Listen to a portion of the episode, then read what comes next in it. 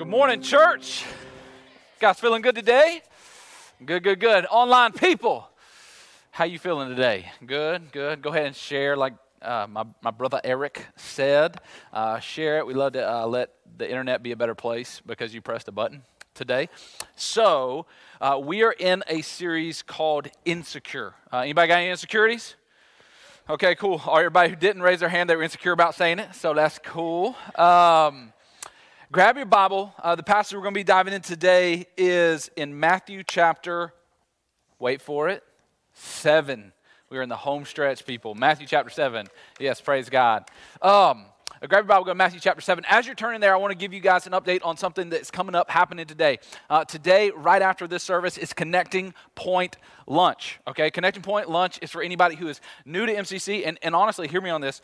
Your newness can be today. Okay, today can be your first time. Man, we want to let you have lunch on us today to help you get connected to MCC. Like there's no strings attached. This is just a moment where you can come in and get to learn a little bit more about who we are and what we represent as a church of Jesus Christ. Okay, so um, here's who this is not for. If you've been around MCC for like four or five years and you're not connected yet, like this isn't for you you. Just get connected. Like you've been here long enough to hear me bang on that enough, okay? Um, if you've been here for like four months, and you're just kind of coming in, checking it out, sitting in chairs, you know, not really connected, you're not in a group yet, you're not connected, serving on a team somewhere, um, then this is a perfect opportunity. Again, the reason people will leave churches and say, Well, I really liked it there, and those people were nice. And every now and then there was a decent sermon. But I just never felt like I got connected, was because they ignored invitations to freed breadsticks and chicken parmesan like the one I'm offering you today. Okay? So that is going to be today, right after this service. So hang out for that. You guys at Matthew chapter 7 yet? Come on, Matthew chapter 7. Let's do this. Matthew chapter 7, starting in verse 7. All right? Matthew 7, 7. This is Jesus' most famous sermon ever recorded. It's called the Sermon on the Mount. I've been journeying through this, coming down the home stretch.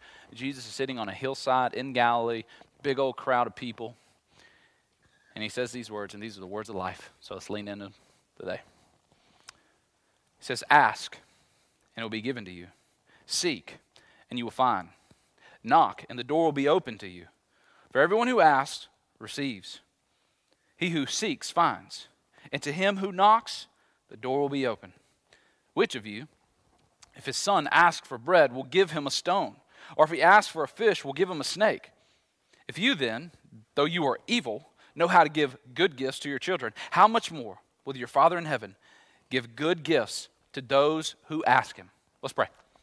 Jesus, we thank you for your word. I know that we come into moments like this, and, and, and on the prayer spectrum, God, we're all over the place from, from prayer warriors who got a special room set up at their house to people who the last prayer they prayed was, God, can you let this McDonald's traffic just clear up so I can get to the game on time? We're all over the place when it comes to this, Jesus. And I pray that today we realize what a miracle it is that people like us can be heard by a God like you. In your name, amen. So, what we've gotten to in this point, I want to recap a little bit of where we're at. Jesus is now circling back the third time into prayer as he's gone through this sermon. All right? So, anytime a pastor repeats anything, kind of pay attention, listen up. Anytime Jesus repeats anything, for sure listen, pay attention, lift your eyes up, lift your ear, you know, tune in to what he's saying. And for the third time now, he's diving back into prayer. And remember where we're at in this section of the Sermon on the Mount, where he begins to attack our insecurities that keep us from our identity in who God is and who God's created us to be. And he starts out by, by going directly after money. That was the first week we talked about this. We leaned into how money can create so many insecurities in our life the lack of money or, or the pursuit of money. And Jesus laid it out very clear that you will either serve God or you will serve another master who is a really terrible master.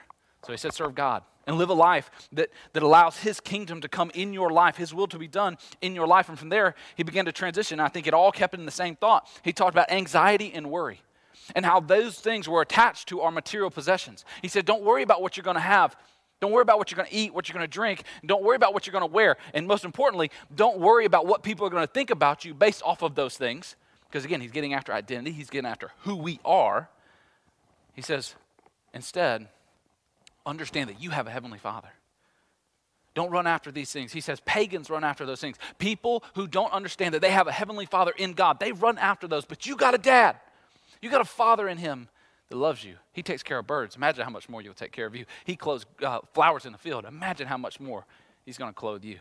And then from there, my friend Jason Johnson did an absolutely amazing job of helping us understand why we have this propensity to judge others. And he tied it even then back to our insecurities about ourselves.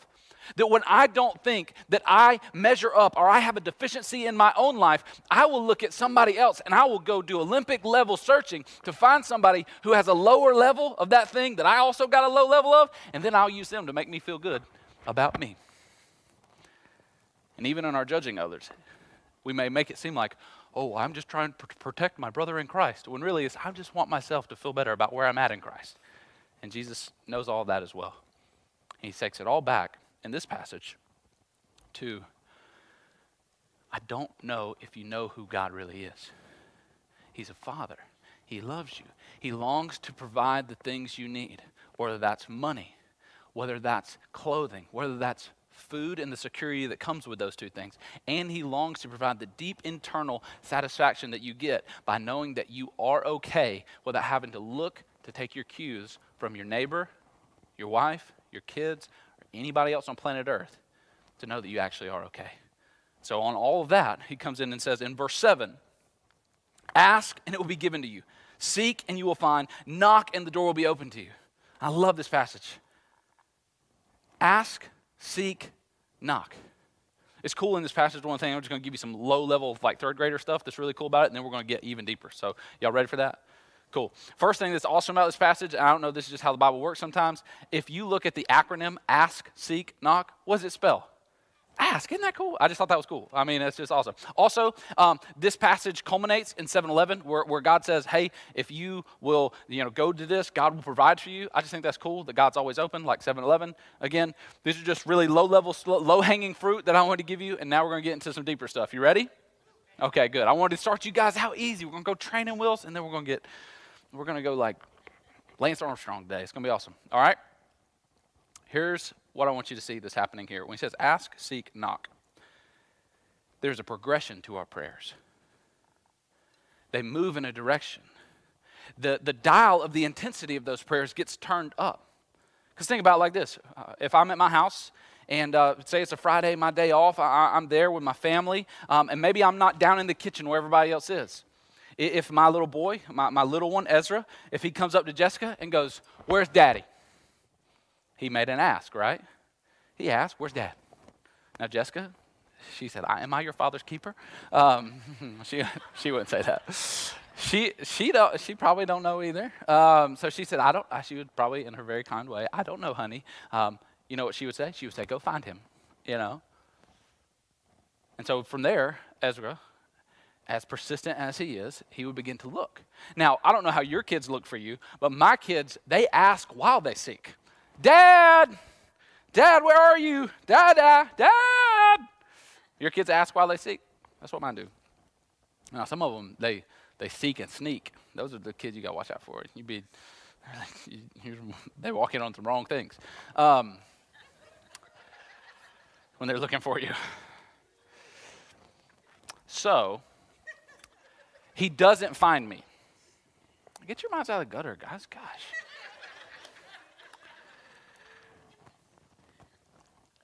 So he's seeking. Now, upstairs in our master bathroom, um, you, you, go into there and there's, there's the bathroom and all that other type of stuff. And then there's inside, you, you open the door to go to the bathroom, and then there's a, a door that goes into the closet, and there's another door right here, and that's just the toilet. All right? And it's, it's a, it's a one seater. Uh, there's only room in that place for one person. And when you're in there, you're like, you're in there and it's your space. Okay? Now, if that door is closed, my little Ezra, as sweet and as innocent as a second born little baby in the family that he is, do you know what he's still going to do? He's still going to knock. No, the door's locked, people. He's not going to open it. no. He's going to knock you know and, and he's probably got past this now as, as a, as a four-year-old but but him at two like he's down here he's like sliding the fingers through the door dad you in there i need you to see it's me here's my fingers Like that's how your kids are. That's how my kids are. They ask, they seek, and they knock. And again, because they have this childlike faith that you really want to see them, like they don't care. They just go. They just ask. And asking isn't enough because they get, uh, Mom, where's dad? Mom, where's dad? Is he, where's dad? Like, no, we got to go seek. And then we go knock. It progresses and it moves down until everything about them is incorporated in seeking them out. See, I think that's where a lot of us get off in kind of this wrong spot when it comes to God. Is when it comes to our praying, we just ask. The end. But God says, okay, you're looking for this promotion. You're asking for it. Have you sought? Have, you started seeking some things? Again, I, again, Jesus' name, one of the names he's given, and we're getting ready to head towards Christmas, is Emmanuel. Emmanuel means God blank us. Yeah, not just God thinking about us, God sending thoughts and prayers, God with us. He's with us. Okay? So if it's God with us, then that means I can ask. And if I'm seeking, it's not just me out here, you know, Dora the Explorer seeking after God. It's God with me going after what God has for me. So he's, he's for me and he's with me. And now we're going to go knock on some doors. We're going to pray for some things to be open. And a lot of times in here we'll talk about the Greek words and everything else. I don't, I don't necessarily need to go into the Greek words. Uh, today, what I want to draw your attention more to is the tense that these words are written in. We read it as ask, seek, knock. If you were listening to what Jesus was saying here, the tense in which he spoke would have much more sounded like how the New Living Translation Bible actually, I think, gets it right in this point. It's keep asking, keep seeking, keep knocking. It's almost, it almost sounds like a choo-choo train going down the, keep asking keep seeking, keep knocking, keep asking, keep seeking. It builds momentum as it goes. And I think that's some of what he's after here. That it's this perpetual, intentional movement in the direction of God. Now, which? The cynics in the room, which again, that's probably where I drift. Uh, growing up, uh, the Red Ninja Turtle was my favorite because he was a smart aleck. Um, the person who all here's what you say and I, that sounds really good on paper but have you thought about X, Y, Z? you know the cynic in the room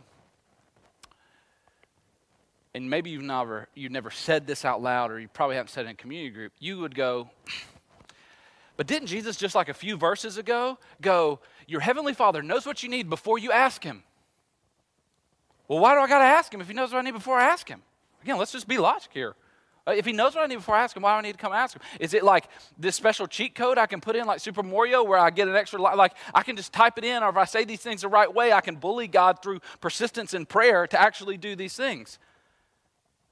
If I'm asking and seeking and knocking, well, and he already knows, well, why am I asking? Why, what are you after here, Jesus? Why are you telling me to do this? I think the problem is is we think our asking and seeking and knocking is about changing something that has to go on with God. Again, God already knows. And the thing that we maybe fail to realize is that your asking, your seeking, and your knocking has very little to do with Him. Your asking, your seeking, your knocking has almost everything to do with you. And this is what He's after here. He, he's trying to get us to understand that the question is not, is God now ready to give something to me? The question is, am I now ready to receive something from God? And that asking and that seeking and that knocking is the things that prepare my heart to be able to receive what He would now give to me. In that asking, in that seeking, in that knocking. Again, follow the master teacher here. Do you remember the first words out of his mouth as he started the sermon? Blessed are the poor, the people who most have the propensity to ask, seek, and knock. And so he says, when you ask, when you're seeking, when you're knocking, you're taking this humble approach that realize you are not sufficient to meet this need on yourself. So you're going out seeking the Father to be able to provide for that need. You are knocking on that door, doing what you have to do, and keep asking, keep seeking, keep knocking. You are doing those things and as you're doing those things, what happens oftentimes, you ever start praying for something and then you pray for a lot and then you get into praying for it and God's doing some stuff in your heart and you realize about halfway through that praying for that thing, you realize, I don't want this thing. Right? You know, the great theologian, uh, I think it was Garth Brooks, said, you know, some of God's greatest gifts are unanswered prayers.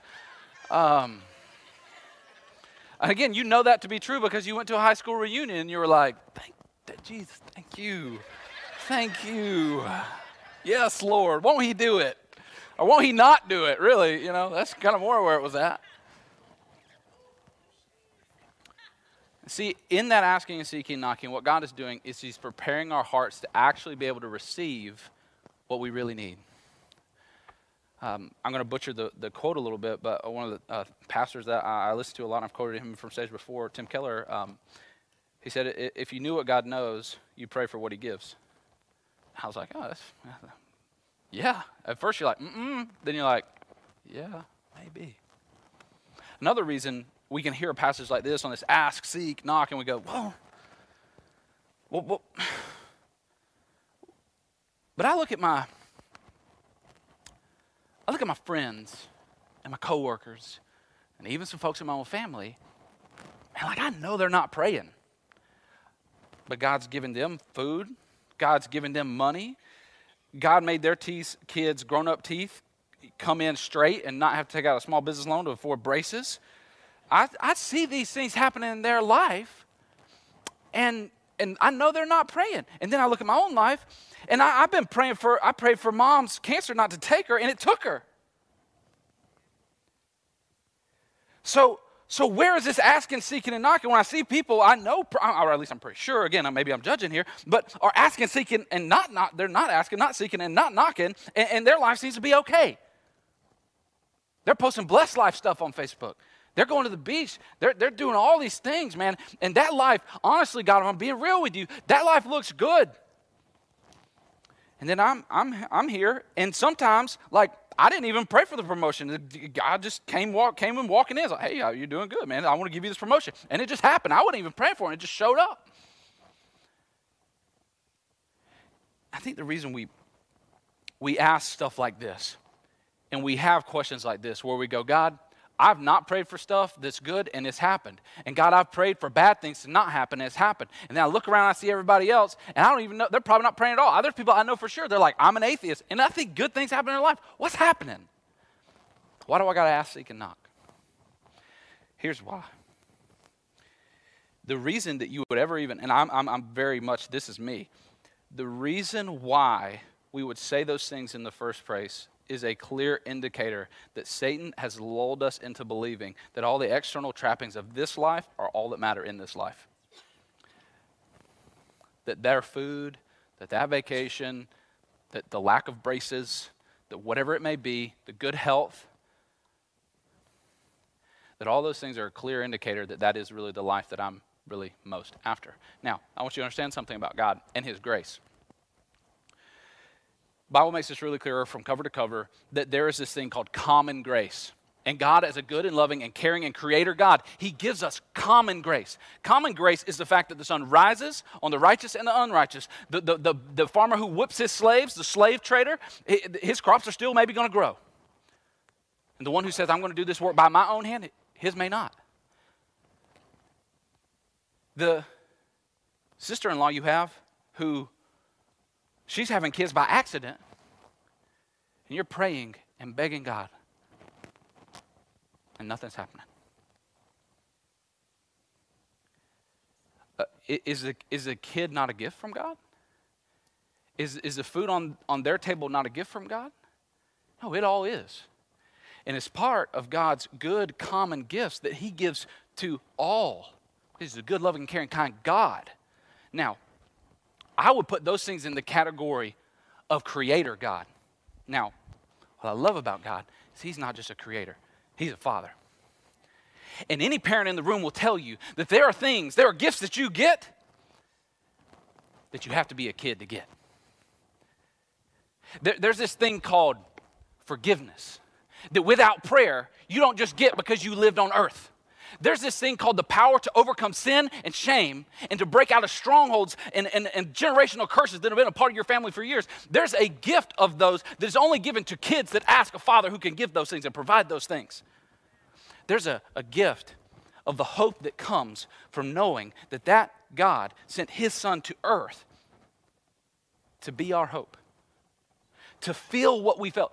Again, there's this, there's a, gift, a father gift of knowing that we as people on earth, despite our kids not needing braces, despite um, not being able to conceive, despite not having enough money to make ends meet, despite not having um, to be able to pay off these credit card debt, despite all of those things, we can have this assurance that there actually is a God who can empathize with me, who doesn't just sit on his throne in heaven and go, that's how I wrote the play.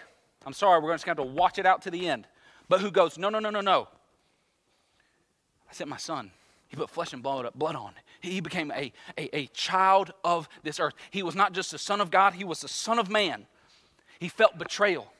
He felt tears. He cried those tears. He, he felt shame and rejection. He felt those things. He felt insecurity. He said, Foxes have holes and, and they have places that they can go to sleep. I'm the son of man. I don't know where my next meal is coming from. I'm thankful that I got some good friends and a good father that provides, but I don't know what tomorrow is going to bring. I'm trusting him for my daily bread. We have a Savior who can empathize and says, Every tear that you will cry, I promise will be wiped from your eye when I come and I restore this whole world and I make all things new. And we go to a place where there is no more weeping, no more mourning, no more crying, and no more pain. And see, that, that hope is a father gift. And you don't get that hope without prayer. And so we hear what Jesus says of ask, seek, knock. And hopefully, we're now beginning to see where all of our excuses for why we don't ask, seek, and knock fall away. See, that's Satan's one of Satan's absolute best strategies, guys, is to get you to realize and overemphasize everything that is going on in almost everybody else's life so that you miss out on how God wants to provide specifically for yours. He wants us distracted so that we don't ask, we don't seek, and we don't knock. And this is where Jesus comes back. And again, if you, if you see a Jesus or, a pastor or anybody who's reiterating the points and truths of God's word, saying things again, which he does. Again, I, I, sorry that I'm only one verse through here, but I told you. Um, that's why I started you out easy. Um, 7, uh, Matthew 7, verse 8. Again, completely reiterates the point, which everything I just said, multiply by two. For everyone who asks receives, the one who seeks finds, and the one who knocks, the door will be open. Next week, we're going to talk about the golden rule. The golden rule hinges upon this golden promise that the one who asks will receive, that the one who seeks will find, and the one who knocks, the door will be open. Now, again, um, we got to be Bible people, not Bible verse people. So you can take that Matthew 7 8 and go, For everyone who asks receives. We're like, Everyone? What do we mean by that? Is it everyone, everyone? Or, or is there a catch? Well, I think everyone who asks God for God will, without a doubt, receive God. If you ask God to give you faith, if you ask God to give you repentance and forgiveness and grace, without a doubt, He will give you those things. If you have not gotten that thing, though, and you start asking God for all sorts of things, good luck. You may get some common grace, but you won't get Father gifts. Kids get those. And kids get brought into the family by accepting what their big brother Jesus did so they could be adopted into the family by his blood. And so he comes right out of the gate. He says, For everyone who asks. And again, that's every, that everyone, in my, in my humble understanding of God's word, that is everyone who is in me, aligned with me. When Jesus talked about the vine and the branches, he said, Abide in me. And whatever you ask in my name, it will be given to you. I think problem with my prayer life oftentimes is I'm asking God for all these things without not double checking if I'm actually abiding in Him. And I wonder why, there, where's there no fruit? Well, I think this is the root of that problem. And what he means by this, again, to, to help you understand what he's not saying, when he says, everyone who asks, even if, even, okay, say, put yourself, I am in the prayer closet and I am seeking after God. And man, have you ever just met those people? They're just like direct line people. They just act like, when you have a prayer request, you're like, okay, like I, I, may let Pastor Trent know, but I'm definitely letting Sister so and so know because like maybe it's coincidence. I don't know what it is, but like God, they just like got God on speed dial, and they he just answers their stuff. We just we met those people. What he's not saying here is God's going to say yes to everything you ask. That's that's that's very dangerous. And again, remember what Jesus is pointing his character towards. He's a father. I would be a terrible dad if on Sunday night, when my kids asked, Dad, can we eat all, my, all the Halloween candy? I'd be a bad dad if I said, Yes, you have beseeched me. I'm a good, good father. That's who I am. That's who I am. Eat your candy. That would be a bad idea. I would not do that.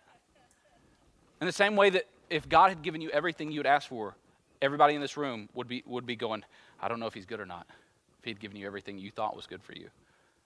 And so he comes in and he says this, reiterates that point, and then he gives us an illustration to help drive this home even more. Matthew 7 9. Which of you, if your son asks for bread, will give him a stone?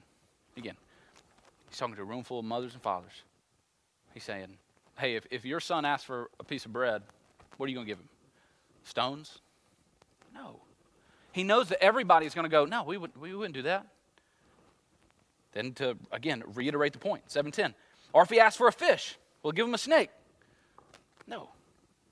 They're not going to do that. In verse 11, he says, if, then, if you then, though you are evil, and again, that's not Jesus trying to make you, that's not Jesus preaching to a room full of criminals, prostitutes, and tax collectors. Like, you got to know the context. Jesus talking to a room full of people who are religious, non religious, mixed bag people. He's not trying to say, you're this group of people who are specifically evil. No, he's saying the same thing that he would say to a room like this. I think he would say the exact same thing through his word to us today. We all, because of our sins, have fallen short of the glory of God. It has nothing to do with how many sins you've committed. It has nothing to do with how grand supposedly your sin is, whether it's murder or stealing a Snickers bar. All of your sins were done against a holy God, and they have much more to do with who you did it against than what you did. And so he says, because of that, you all are evil. And then he uses the same argument style that he did when he was talking about not worrying and not being anxious. Again, remember what he did? He drew back into birds and flowers and he did what's called a, a, lesser to greater argument. Uh, you see these in Jesus' teaching. He does it in the uh, Sermon on the Mount, he does it in other parables that he does. And he makes this argument that if this lesser thing would have this scenario happen, how much more would your great heavenly Father do these things? That's why I said the thing about, you know, if, if God takes care of little insignificant birds, billions of them. Anybody start seeing more cardinals, by the way, after that week? I, I see them everywhere now. Um, he takes care of those, how much more will he take care of you? Well, look at the grass of the field. God, God takes care of that, and it's uh, here today and throw tomorrow. It's thrown into the fire. How much more will He care for you?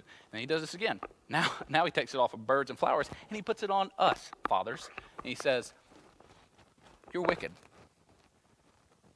Like you went into your kids' Halloween candy and took out all the ones you wanted. You're wicked."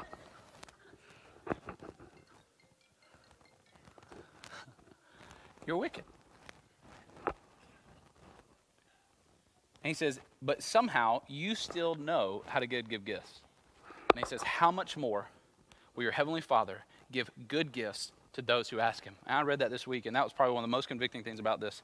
He says, How much more will your heavenly Father give good gifts to those who ask him? Ask him. Good gifts to those who ask him.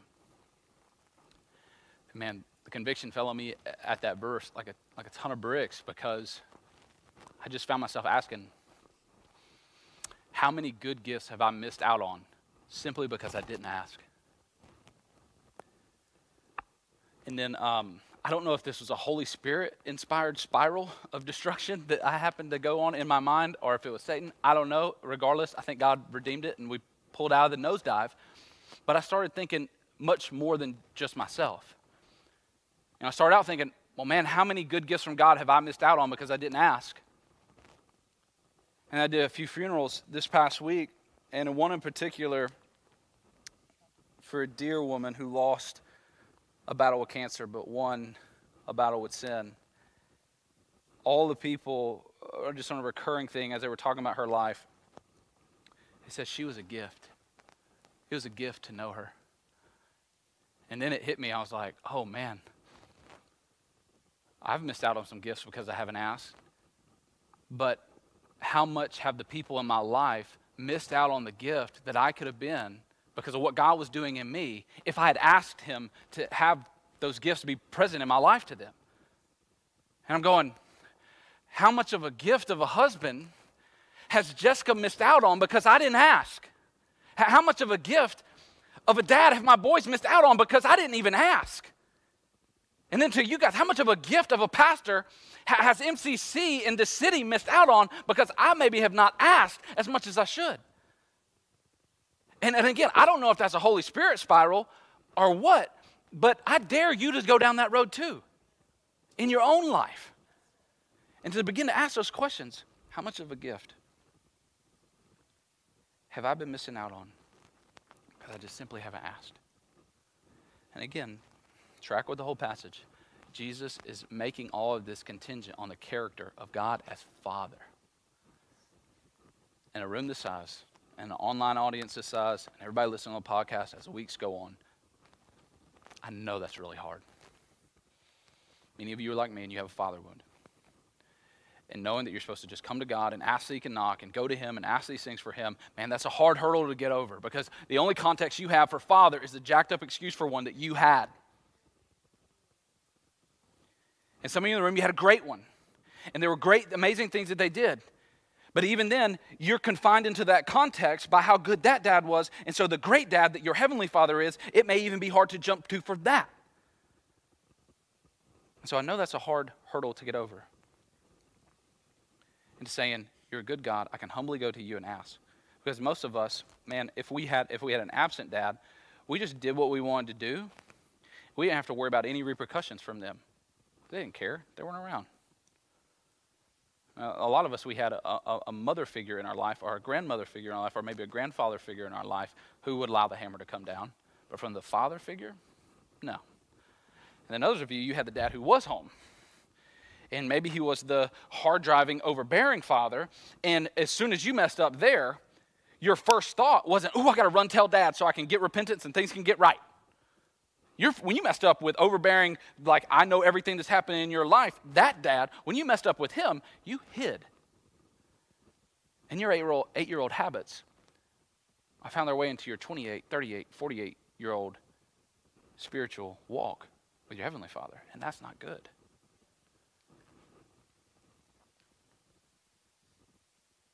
And so we got to get over this hurdle to be able to get these gifts that He longs to give us. And now I debated on whether or not this, this is this is kind of past the red zone line that I, I usually allow um, my messages to get into. But some of you know my story, and so it shouldn't be hard to imagine. Again, I, I don't really know what you think a pastor's prayer life should be like, but I'm going to let you behind um, the veil, so to speak, a little bit here. Um, when it comes to me personally, asking, seeking, and knocking. I struggle with that. I don't feel like I struggle with prayer, but the ask, seek, knock, the persistence, that hard drive, let's get after this, let's go to the closet, let's do these things, man, it's hard. And I think some of why that's hard is I feel like in every relationship, and this all stems from the father relationship in my life, I almost uh, sometimes, and again, this is probably when I'm over exaggerating, which is one of the things that's one of Satan's uh, favorite sports to get us to participate in. When I'm in those places, I believe this lie that in every relationship, it is dependent on me pursuing to make it happen. Me, me being the one who puts in the effort, me being the one who texts, me being the one who creates the thing, me being the one who schedules the meeting, me being the one who does the thing. And so it almost feels like, and again, this is me believing a lie that Satan wants me to jump to a conclusion on. It, it can feel like it, if, it do, if it doesn't have effort on my end, then it won't work. It won't be successful. It won't thrive. Anybody else ever been there? And you feel like you're tired. Uh, you feel tired. You're like, man, I just. And, and, and honestly, that baggage you come to a verse like this where Jesus is like, ask, seek, and knock. And you're like, another relationship where I've got to do, the, I, like, it's on me again? Whew. And this time it's God, it's not my boss, it's not my you know stepsister, it's God. Like, man, that's tough. And if you dealt with a father wound, if you've dealt with some big rejection in your life, man, that makes it that much harder. And what I want to walk you through here as I end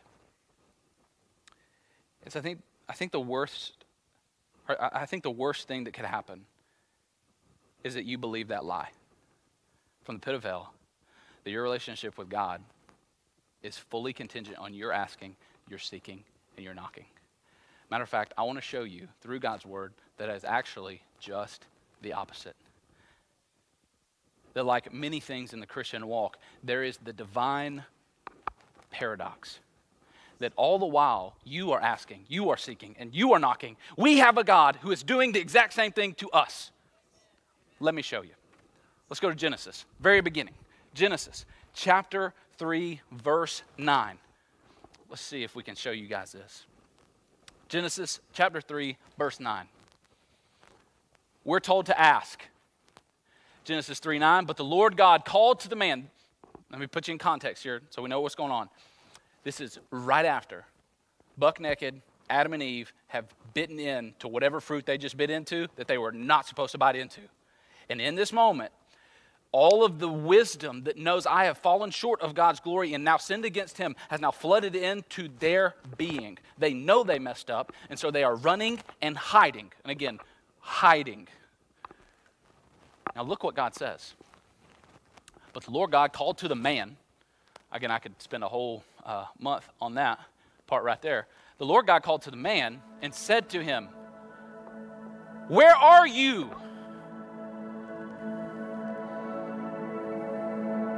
See, man, if we, we get down here on planet Earth and we think that, man, everything is contingent on me asking and me asking and me talking to God, and we forget that we have this God who, from cover, Genesis to, I'm going to show you a second, to Revelation, has been asking this question Where are you? And, and, not, and that's probably the wrong tone to put it in. It's not this accusatory. It's not, man, if you've ever seen, I forget which Dark Knight, you know, Batman movie it is where, where he's going, Where are they? Like, it's not that type of where are you. It's a, and I, I mean, put yourself in the garden that day. Sun's getting ready to set. You smell fear in the air. You hear the thundering footsteps of your Father God. Trembling in your shame. And you hear that Father's voice, who you've grown accustomed to. The first voice you ever heard. It was the first eyes you locked eyes with when you woke up. And you hear him say, Where are you? Where are you? Where are you? Now remember, friends, God did not not know where they were. Knew exactly where they were. But in his loving kindness, in his foreknowledge of our now sinful condition, he knows that the one thing my sons and my daughters need to hear from me in this moment is that I'm still actively pursuing you in your sin, in your shame, in you just jacking up literally the whole story from here on out. Where are you? I know where you're at. But I need you to know that I want to know where you're at. Some of you, that's the thing you got to know today. You, think that God doesn't care where you're at. He, he wants you to know that He wants to know exactly where you're at. He is asking. He didn't just stop at the asking. It'd be one thing if God was just like, Where are you? I know you're probably going to ignore it, but where, where are you? His love didn't stop there. His love through what one man did was initiated in a promise that became the Son of Man. And in Luke, in Luke 19:10, we see the purpose of this true Adam. And Luke 19 says, For the Son of Man gives us the whole purpose of this. Again, Son of Man, also Son of God, but very strategically, Son of Man. For the Son of Man came to seek. God from, genera- from, from generations early in Genesis begins to ask, Where are you? And sends his Son to seek you, to seek you out. And again, n- not to seek you, to, to here are your, here your divorce papers. Here, you're, you've just been served. I don't know if you knew this or not, but you've done some really bad things against God, and you definitely want to read line 73. He has not forgot about that. Like, that's not seeking you out to show you how far you've fallen. He's seeking you out to save you. To save you. to save that which was lost. But listen, you'll do his rescue mission for you a big old favor if you'll just real quick recognize that you are lost. That's the most prideful thing. That's why I think he asks us to have childlike faith. A child, real quick, to go, I don't know where I'm at. And we've all been in the car with the dad, and maybe we've been the dad who's too prideful to pull over and ask for directions and go, I am lost. Because that's what asking for direction, that's what asking for help means. It's, it's, it's an, comes with it an admittance that I don't know how to do this. And again, circle all the way back to Matthew 5, verse 3, first words out of the mouth of this great sermon Blessed are the poor in spirit, for theirs is the kingdom of heaven. From here, we see all along we have this God who asks, we have this God who seeks, and then all the way to the end of the book, the book of Revelation, where we learn how this thing is going to end. We hear the words of Jesus speaking to one church in particular, but the church as a whole. He says in verse 20, chapter 3 Here I am. Here I am. I stand at the door and knock. And if anyone hears my voice and opens the door, I will come in and I will eat with that person. And again, I'm going to do the most fellowship oriented, loving thing that I could possibly do. I'm going to break bread with you. I'm going to come in and we're going to eat together. Because echoing through eternity is a God who's been asking about you, who has been seeking you, and who at this very moment is knocking on the door of your heart. And when you put that in context, that frees you. It's got to free you, friend, from this burden to go, it's all on me.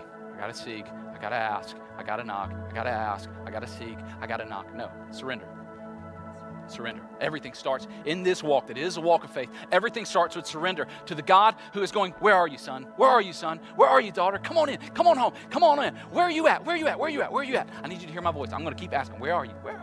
Where are you? I'm going to ask and ask and ask some more. I'm going to show you my Savior who's going to seek you in the big things and the small things. Seek, seek, seek. And I'm going to continue to knock on your door. Your ring camera is going to get notification after notification after notification because my face is not leaving. I will stay here as long as it takes. And then when you when you receive that and you surrender to that God who has very clearly shown you that there is no amount, there is no weight, there is no measure of your sin that would keep me from asking about you, seeking you, and knocking on the door of your heart, then you're free to go, Yes, God, I will seek you and I will come after you. A loving Father. How could I not? How could I get consumed and be insecure with the trappings of this world when I have a Father like you who provides for me and loves for me the way you do? And then Jesus, I love how he ends this verse to sum it all up. He says, Then, friends, I'm going to come in and we're going to eat. And, and he sets the table with this the meal that you eat is the very thing that made the meal possible. You don't get a Jesus knocking on your door if there is not a way made for that door to be open and you to come out of. And because the, the door of the tomb was opened and he resurrected, now, because of that broken body and that poured out blood, now he invites you to come to that very table and say, Friend, taste and see that I am good. And the Father has sent me seek and to save that which was lost. And for some of you in this room, you know you've opened that door and you received him in as Lord and Savior. And, and now it's on you coming back into these moments where you recognize and realize that you need to ask, seek, and knock more, that you have left gifts from a loving Heavenly Father on the table. And so much of your insecurities in your life is you are living your life as if you never opened that first door to Jesus. No, friend. He's at the table across from you. Quit treating him like he is not there. He's with you. Now, there are some of you, a whole different category of people,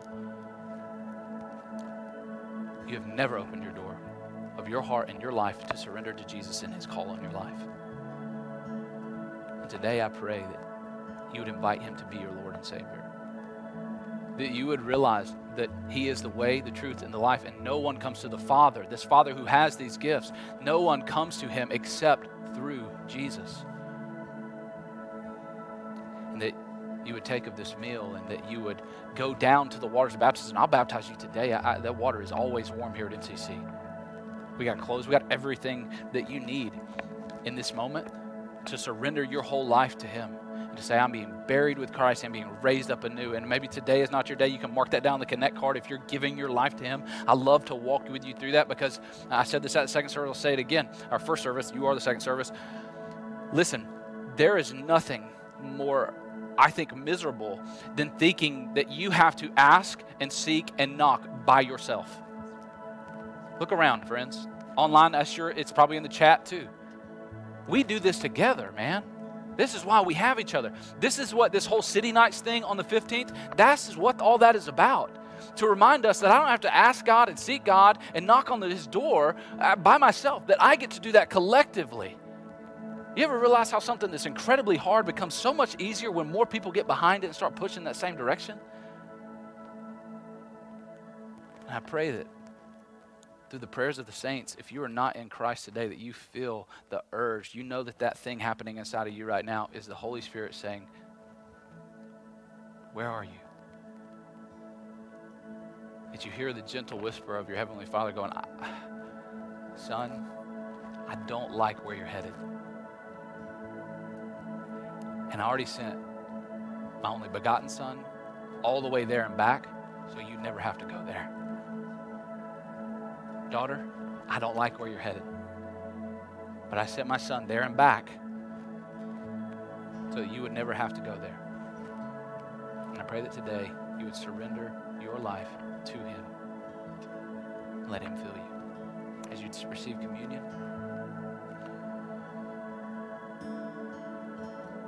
repent